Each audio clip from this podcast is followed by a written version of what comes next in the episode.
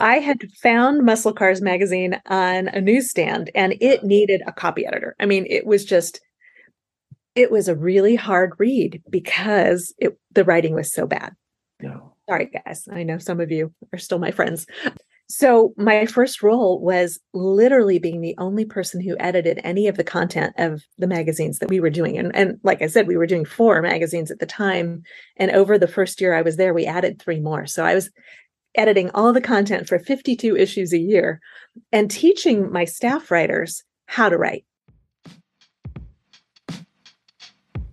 Hey, this is Achim Nowak, executive coach and host of the My Fourth Act podcast. If life is a five act play, how will you spend your fourth act? I have conversations with exceptional humans who have created bold and unexpected fourth acts. Listen and be inspired. And please rate us and subscribe on whatever platform you are listening on. Let's get started. I am so happy to welcome Sue Elliott to the My Fourth Act podcast. Sue is a consummate publishing pro. Over the last 25 years, Sue launched more than a dozen publications from scratch. Her publication range includes Law of Attraction, a personal growth magazine that you may have seen at your local Whole Food store, as well as Overhauling the Magazine. I love to say that, which took fans of the Discovery Channel TV show behind the scenes and helped them learn how to build the cars they love. Sue has also served as editor in chief for countless other publications.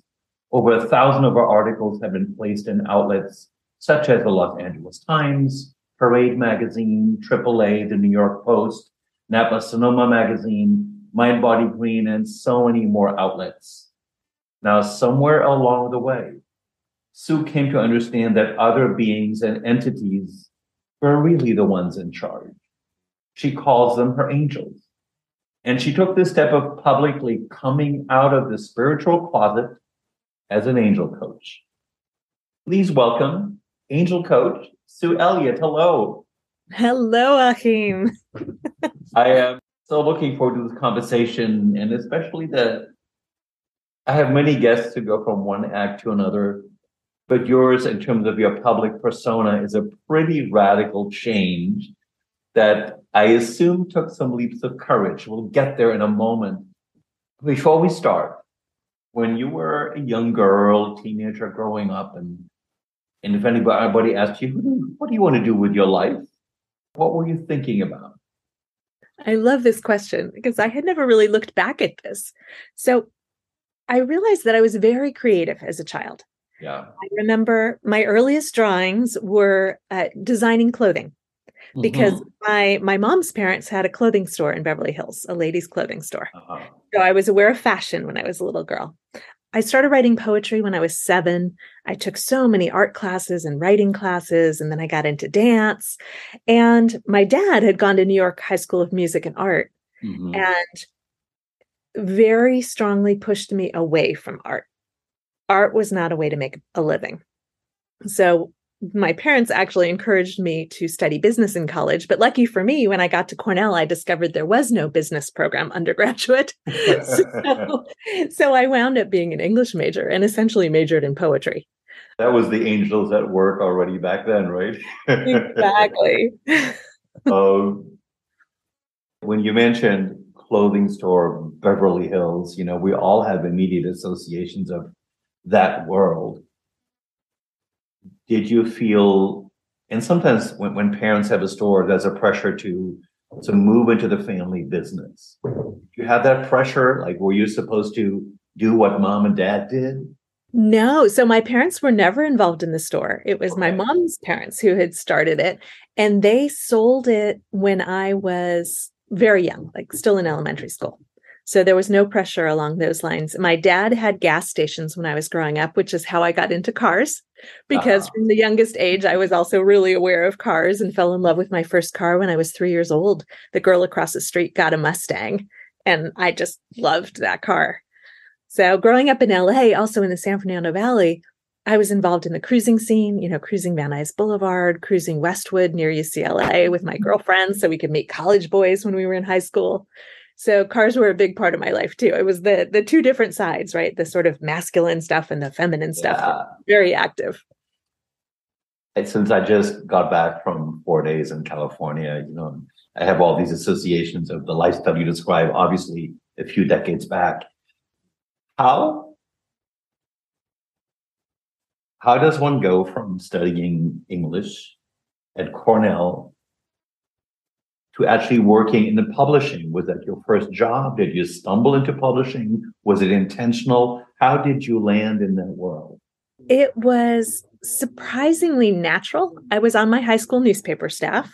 Uh-huh. And then in college, again, you know, angel guidance, right? I was looking for some sort of work to do, and I stumbled into a, a job editing stuff for the Career Center at Cornell and became friends with the director of the Career Center. And I knew I didn't want to go on to law school, which was kind of a logical thing to do with an English degree at the time, anyway. Mm-hmm. And I knew I loved the newspaper. So the summer before my senior year, I got a couple internships in publishing one with a book publishing company in LA and another one simultaneously with a magazine publishing company. And I discovered that books took a year to come out in print, which to a 21 year old was forever. So magazine publishing was supernatural. As soon as I graduated, I got a temporary job. And then about a month later, I got a full time job. And it just felt effortless moving in that direction. I know that work a little bit, that, that world a little bit, and, and as you know, I'm, I'm, a published writer, so traditionally published, and so I have publishing house of agents and all those things. And in my mind, there's a very there can be a very sexy part of that work, and that can be a part of the work that's just hard and a grind, and both can coexist. I'm sure often on the same day. But if you were to give our listeners maybe a snapshot of an early moment in your publishing life where you were involved with a project, you went, yeah, this is why I love this. This is just amazing that I, Sue, get to do this. What comes to mind? When I, so my first couple publishing jobs were business magazines. Mm-hmm. And at the time, I wasn't really interested in business. As you know, I became very interested later in life. But right out of college, I was kind of at the other end of the spectrum. I sent out a bunch of resumes and wound up getting offered a job with just two years of experience as managing editor of four car magazines. Mm-hmm. Because the editor in chief of all the magazines had been embezzling from the company, and the oh. current managing editor was going through his desk looking for more evidence of wrongdoing and found my resume. And the managing editor had given notice and was looking to replace himself. And he was kind of a college snob. And when he saw that I went to Cornell, he was like, Oh, you should hire this girl. So I literally, on the day that I was planning to move back to California and try as a freelance writer to work on car magazines, I got a call to go interview at this publishing company in New Jersey to become the managing editor of four magazines. So I had this huge leap upward in my career and got to experience a passion industry because the magazines we were doing were high performance Pontiac, high performance Mopar, Vette about Corvettes and muscle cars. So total enthusiast, hands on how to magazines. And I got to learn how everything in the car worked. And I just love that stuff. I got to go tour factories, which I love seeing how things are made. And I love being around people who are super passionate about what they do. What a cool story. Now, the other thought I have, however, um, like if I had to pick like the most favorite thing I read every week, it's on Saturdays. It's in the Wall Street Journal. It's the car column written by Dan Neil, who, who is a ridiculously good writer. But I would imagine when you're an editor of a magazine like this, some writers give you good writing and some you go like crap. I have to publish this, but this is not in good shape. Like, how did you handle suddenly being managing editor, being boss, who is responsible for the editorial quality of what you're putting out? That was it's actually how I wound up there. So I had found Muscle Cars magazine on a newsstand and it uh-huh. needed a copy editor. I mean, it was just it was a really hard read because it, the writing was so bad. Yeah. Sorry guys. I know some of you are still my friends. So my first role was literally being the only person who edited any of the content of the magazines that we were doing. And, and like I said, we were doing four magazines at the time. And over the first year I was there, we added three more. So I was editing all the content for 52 issues a year and teaching my staff writers how to write. And that made my life so much better. And I became a really collaborative editor. In the beginning, I was that person who rewrote somebody's article and published it without even running it by them. You know, I was 22 years old. I, I was arrogant, like many people in their early 20s are, uh, especially coming out of an Ivy League school, right? I know so yeah. much. And then I became, by the time I was doing the personal growth magazine in the, when was that? Like, we finished about 10 years ago. It was much more drawing out the story from the person. So I would get the article, I would rearrange ah. things into a, a, a, nice flow, and then I would add in questions to draw out more nuance, more depth, more breadth if needed, just to, to really bring that person's flavor through. Since you already just preluded Law of Attraction magazine, which is actually, I met you through that magazine, which was beautiful. It featured all of the great luminaries at the time in the personal growth space in, I would say, United States, but the world. And they were in there, and this was your baby. You created this magazine.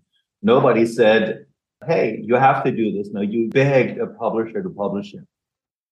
So, can you just walk us through the story from the young woman who was editing, managing editing muscle cars to the more mature professional who said, I want to launch Law of Attraction magazine, and I'm going to fight to get this thing published.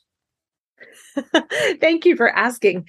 It felt surprisingly natural at the time. Uh-huh. You know, uh-huh. I did car magazines for a really long time, and I even was a spokesperson for the automotive aftermarket for a while. Uh-huh. And then I got unmarried and I moved up to the Napa Valley. So my whole life I was a foodie from the youngest age and and I started drinking wine when I was maybe 10 years old. It was just something that we did in, in our house. You know, if my parents opened a bottle, I got a glass too. So when I left my marriage and I could live anywhere, I moved up to the Napa Valley and I immediately started writing about restaurants and wineries locally for the local mm. paper. And then I started writing for you know other magazines and publications about food and wine and so i was always following my passions I was passionate about cars, but after a while, you know, after 25 years of doing that, I felt like I had done that. And so I moved into this next phase. And then the head of business development for the newsstand and I got connected. I love these stories, right? Being in the right place at the right yeah. time. This is what I actually coach people to do yeah. now. Yeah. I'm standing in the taxi line in Las Vegas, waiting to go to the SEMA show, which is the big automotive aftermarket trade show. It's one of the three biggest trade shows in Las Vegas every year. So I'm standing in this massive taxi line that winds around like a Disneyland line, you know, back and forth and back and forth. And I wind up next to Jerry Pitt, this guy that I've known for years. And he says, Sue Elliott, you're the person we need because they had a deal brewing with a celebrity chef who was also a car collector. And there was nobody in the universe who wrote about food and wine and muscle cars. Except me. So he was like we need you. And so i started talking to the head of business development for the newsstand who was working on putting together this deal with the celebrity chef. And that never happened but meanwhile he was dying to do food magazines. So i instead of pitching stories to Food and Wine magazine or or whatever. I just launched a food magazine of my own. And at the time, we didn't have any budget for a, a test kitchen.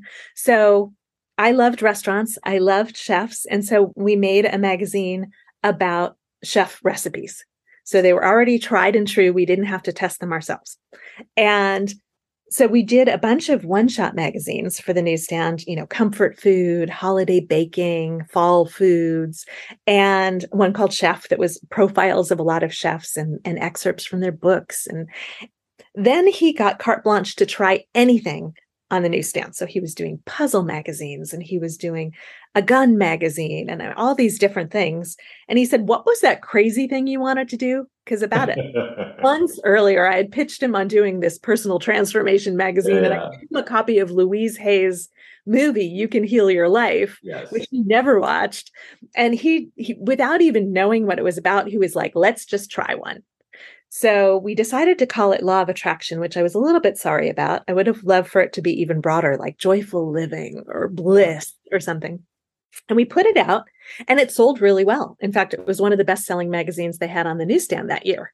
So we did one the first year and then we did two the second year and they kept selling well. And then we did four the next year and we were right about to do six the following year when the publishing company went through the first of three reorganizations in in 6 months and they killed more than half their magazines. Yeah. So that was one of the first ones that went away. And then you and I started talking about a business magazine Yeah. for C-level executives to bring personal transformation into the C-suite. Yeah. And uh, that was that was what I was looking at doing next. A word from your sponsor. That's me. I invite you to go to the website associated with this podcast, www.myfourthact.com. You will find other equally inspiring conversation with great humans. And you will also learn more about the, My Fourth Act mastermind groups, where cool people figure out how to chart their own fourth acts. Please check it out. And now back to the conversation.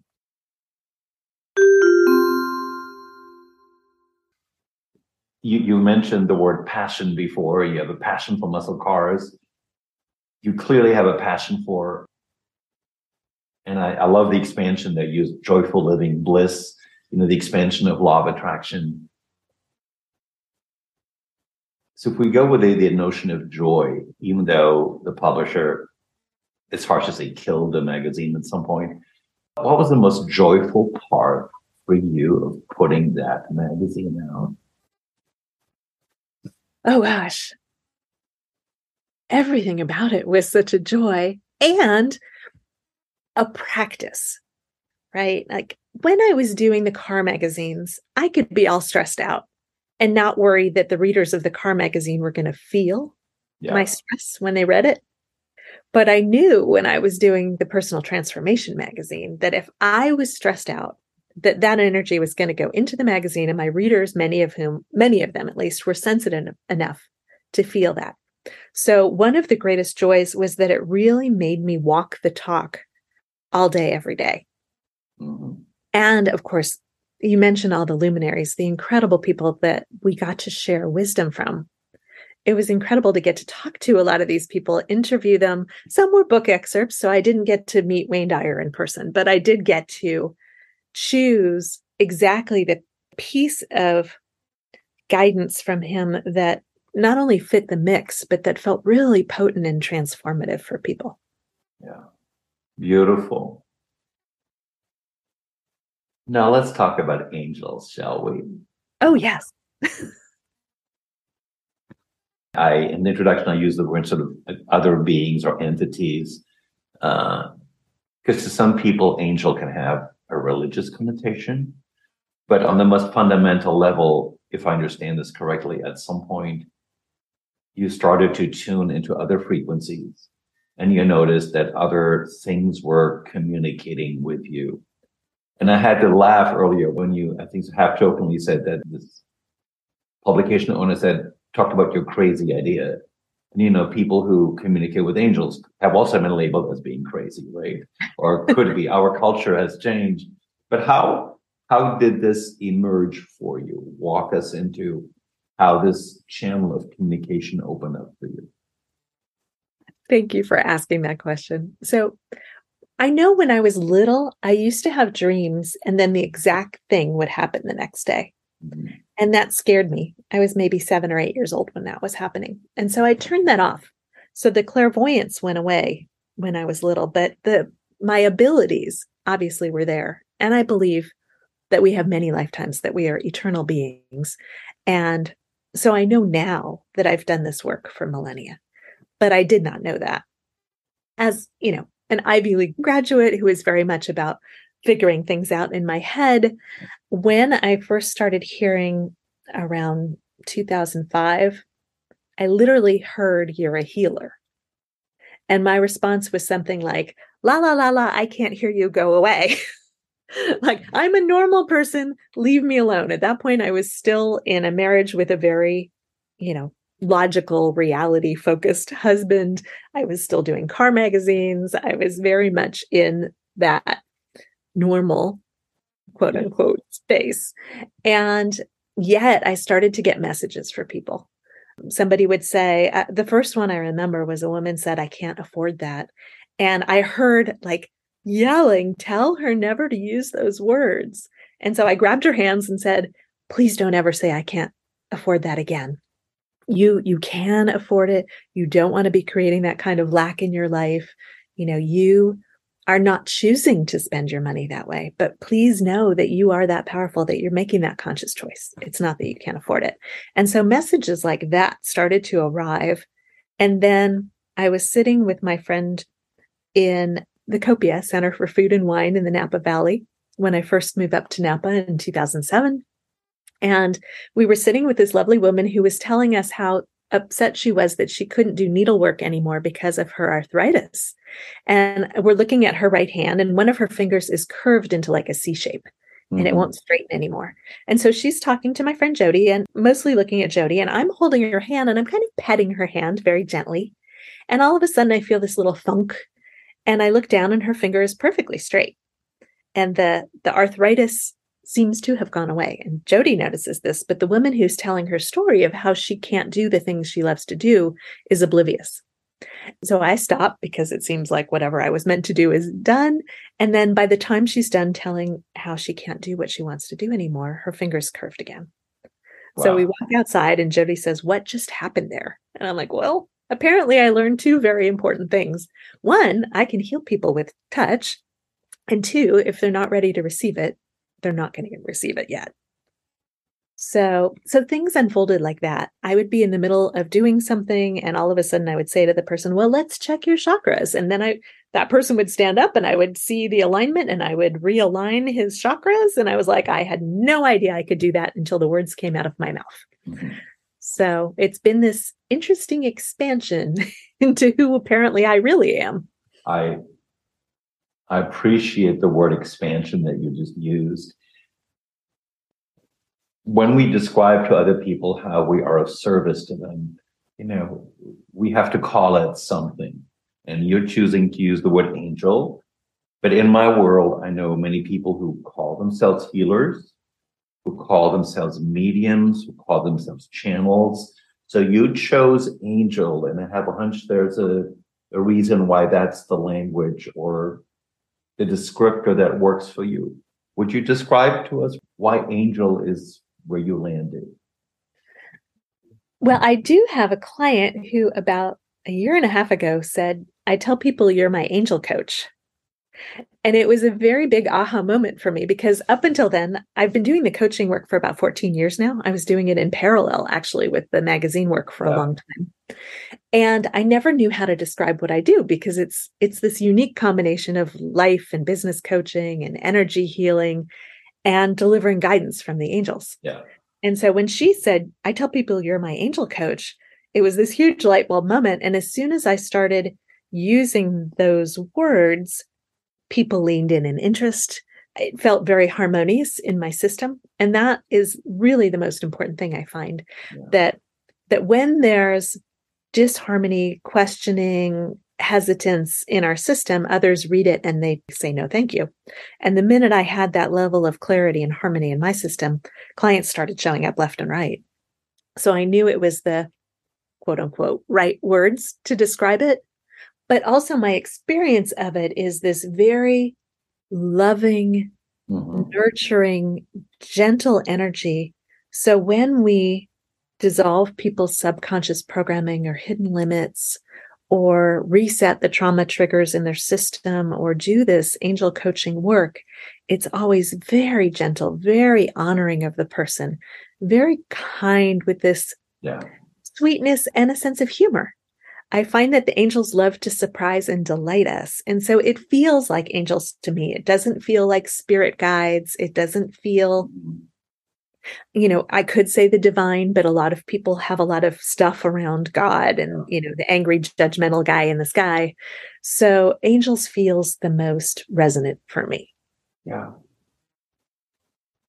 It makes so much sense to me. Like I use the word angels all the time, literally to describe the people that have, in, my case, as a successful executive coach who's had an international career, there are four or five individuals whose belief in me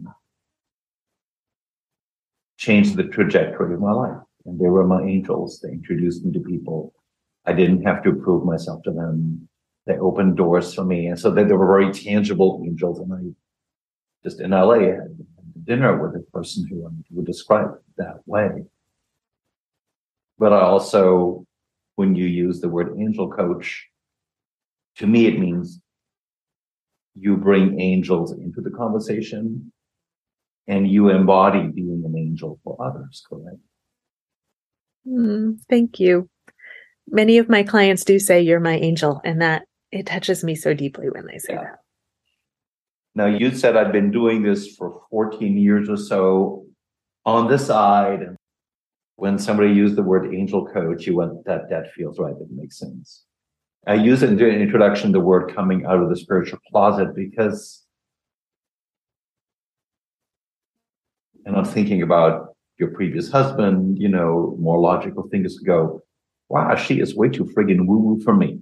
Like, where is she coming from? You know, she, you know, she had this traditional publishing career. That sounds great, but I don't know about all of this angel stuff. How did you reconcile within yourself? I mean, you were coming out as an angel coach and owning that part of you that might seem a little hard for some people to embrace. It's been a journey, and you've been a big part of that journey. I know you've seen so much of this part of the problem, quote unquote, around it was when Law of Attraction magazine ceased publishing, and I was looking to bring this work to C suite leaders.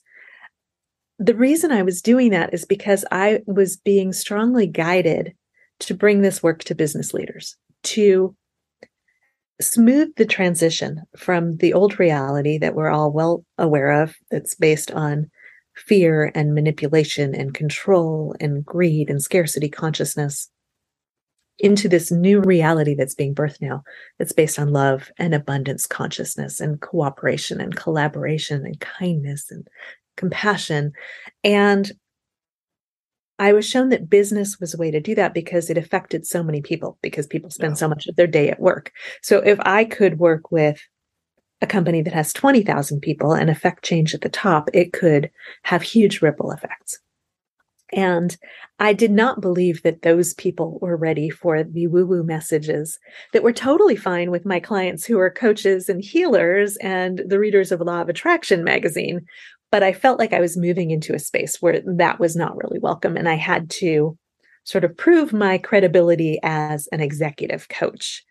And now looking back, I can see, and you know, that the huge aha that happened maybe three months ago, where I went, oh, right, of course, this is what sets me apart from every executive coach on the planet.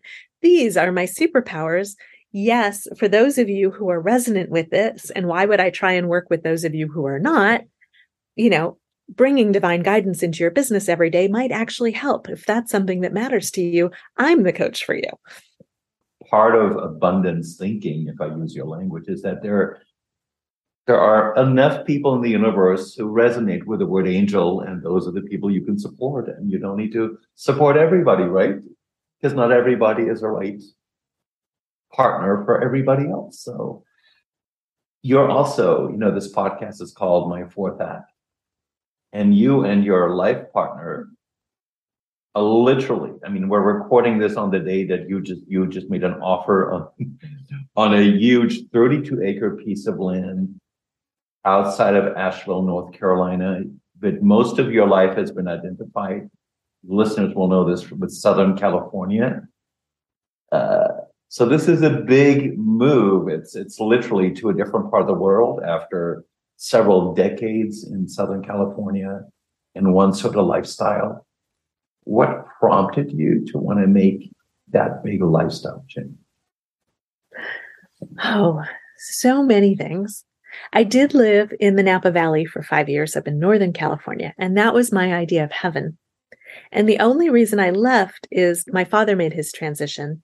And my mom was actually, it turns out, in the last stage of grief, which was depression comes mm-hmm. before acceptance. So if you look at the Elisabeth Kubler Ross, Ross stages of grieving. And so I moved down to Orange County, California to be near my mom. It was her happy place. She loves being here, you know, near the harbor, near the ocean. She can see the ocean from her home. And it never felt like home to me. It always felt very competitive and you know keeping up with the joneses i was in coastal orange county which is very affluent yeah. lots of plastic surgery lots of you know people buying a basic house there costs a million million and a half right so it never felt harmonious i loved the passion of the napa valley the the people who are passionate about food and wine and art and it's agricultural and i lived in a very small town that had only 3000 people in it and i loved that so i was yearning for that again mm-hmm. and paul my partner had been looking at the fires and the smoke. And we had gone to visit his one of his sons outside Denver. And the smoke was there from California and from Arizona fires. And so we started looking at like where is the air quality good? Where is the weather good? Where is the where is the real community where you can know your neighbors and help each other? And it brought us to the Blue Ridge Mountains. And Asheville had always been on my radar as it must be a really special place because there's a huge spiritual community there and so many art galleries in this town of under 100,000 people, there were like 30 art galleries. And I thought, hmm. So we came out to look in April and loved it out here in Western North Carolina and, and moved here two weeks ago. Congratulations. Thank you. Move. I know the backstory of this, but I, I think for our listeners, all of us who are at a certain age, you know, we make a lot of life decisions around our elders, the parents, uh, taking care of them, being responsible for them. Uh, and in my mind, you made a very radical choice by you were, you know, in coastal California, south of LA, to be close to your mom. And at some point you said, Paul and I will move anyway. How did you make that okay for yourself to say, no, mom we'll be fine. We'll be happier in North Carolina, and that will be part of our family moving forward. It was, as you know, probably the hardest decision I've ever made to move away from my mom, who's 89 years old. She's also healthy and she has the most active social life of anyone I know. Mm-hmm. She's very vibrant. So it's not like she needed us and she never wanted us to be her caregivers you know, she set aside money for in home care. She never had any intention of living with us or us living with her. So there was that, right, that made it a little easier. But honestly, the conversation we had around this in the My Fourth Act mastermind group that I recently was in with you, that helped a lot. People shared a variety of perspectives that it might even help her be more independent and more healthy and more vibrant that it might help her live a longer life by being less dependent on us. That helped. And she's healthy. She, God willing, she'll live another 10, 15 years. And we couldn't wait. I couldn't ask my partner, who's 65, to wait till he's 80 to do the things that he's super passionate about. We're super excited about building a greenhouse in a very new way and having a permaculture food forest inside that greenhouse and he wants to test new technologies. He's he's a scientist and so he's excited about the experiments that he can do here that would not have been easy to do back there. So at the end of the day we had to say we'll come back regularly and spend quality time with mom and we're going to go where we're being called to. And on the work front I was really feeling the need to live in a more harmonious environment, a more energetically supportive environment, because it was so turbulent where we were living. It was harder for me to maintain my potency and, and my center, and I was less of service than I can be here. So, question I ask every one of my guests you and Paul are re- clearly stepping into a another act in your lives. It's intentional. I'm speaking to you after you've just been there for two weeks. Are there any other little hopes, dreams, aspirations where you go, these are some things I would love to create here? These are some things I would like to explore. And I'm not saying they have to be at all. It's it's fine to not have those, but is there anything like that in your mind, Sue? Oh, so much. so I know that one of the offerings I'm going to start doing now that I'm here is one-on-one retreats where people come and stay on this magical land with us. Yeah. And we can do deep dive work and clear out so much of, of the programming and the emotional debris in somebody's system, which can be done much more easily in this really nourishing natural space. Um, I'm looking at retreat centers around here. I'm, I'm excited to explore the possibilities of larger retreats on land that's really beautiful. And simultaneously, I'm doing the work that I do with people who are change makers, you know, who are changing education and food and farming and impact investing and all these sort of archetypal clients who are doing different kinds of work. And then one of my most beloved clients had a tragedy last month in her life where her son murdered her ex husband, his father, mm-hmm. and then tried to break wow. into a neighbor's house uh, who he knew was a Marine, and the Marine shot and killed him. So, in one night, she lost her ex husband and her son as we've been helping her with this, it's emerged that one of the things for me to do next, and that may involve the land here as a healing space also, is creating a group program. I'm getting choked up just thinking about it. Creating a group program for women whose child has died in a shameful way, whether that was committing a crime or committing suicide or anything else that really brings up a lot of societal programming that says, you know, what did you do to that poor child that caused them to do whatever it is they did? Or this, we're calling it forbidden grief because, for example, if there's another sibling, you know, how do you go on with life? How do you mourn this person who some people will say is not worth mourning if they were committing a heinous act? It's an opportunity to work with these beautiful women who can't repay a debt to society that they didn't create in the first place. So it feels very big and very potent and very much part of bringing the divine feminine back on the planet, very much a part of moving us into this compassion based and unconditional love based reality. I listen to you and I really what really resonates with me is your I keep hearing the back to nature part, the healing part of nature and the, the merging and in my life some the merging of work and life in a space where all of that is possible and in a healthy way with boundaries, of course, but as a playground where beautiful things can be done and and you have just stepped into it. So I am thrilled that we got to speak about this at at the start of this next journey in your life. So final question, if you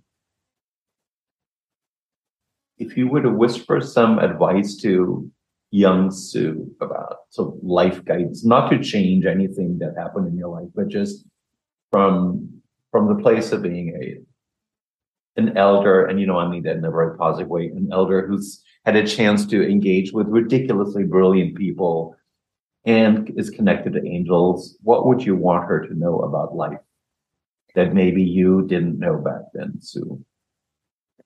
So I always knew I was different.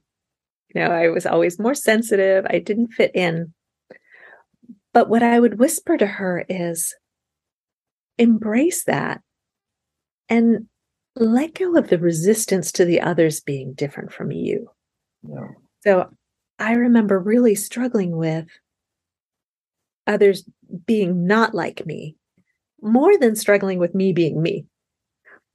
So if I could lean into the divine perfection of all of that, it would have removed so much grief and turbulence and trying to find my tribe, trying to find where I did fit in. Because I didn't come here in this lifetime to fit in. I came here in this lifetime to lead change, but yeah. But young Sue didn't understand that. If anybody is listening to us and is going, Oh, I want to learn more about Sue, I, I love what she talked about. Where would you like to direct them to? I would love for them to come to myangelcoach.com. And there's, I have a blog on there. I have information on working with me personally or if you're a change maker. And pretty soon we'll be putting up information about the Forbidden Grief program. But reach out to me if that calls to you, please. Or if you know somebody who's really struggling and would benefit, they're welcome to email me. We'll, we'll let them know as soon as it launches. Thank you, Sue, for this conversation. I am just thrilled about this next phase you, you stepped into. It's just inspiring. So travel well. Thank you. Thank you for the opportunity. Bye bye for now. Bye. Like what you heard? Please go to myfourthact.com and subscribe to receive my updates on upcoming episodes. Please also subscribe to us on the platform of your choice. Rate us, give us a review, and let us all create some magical fourth acts together. Ciao.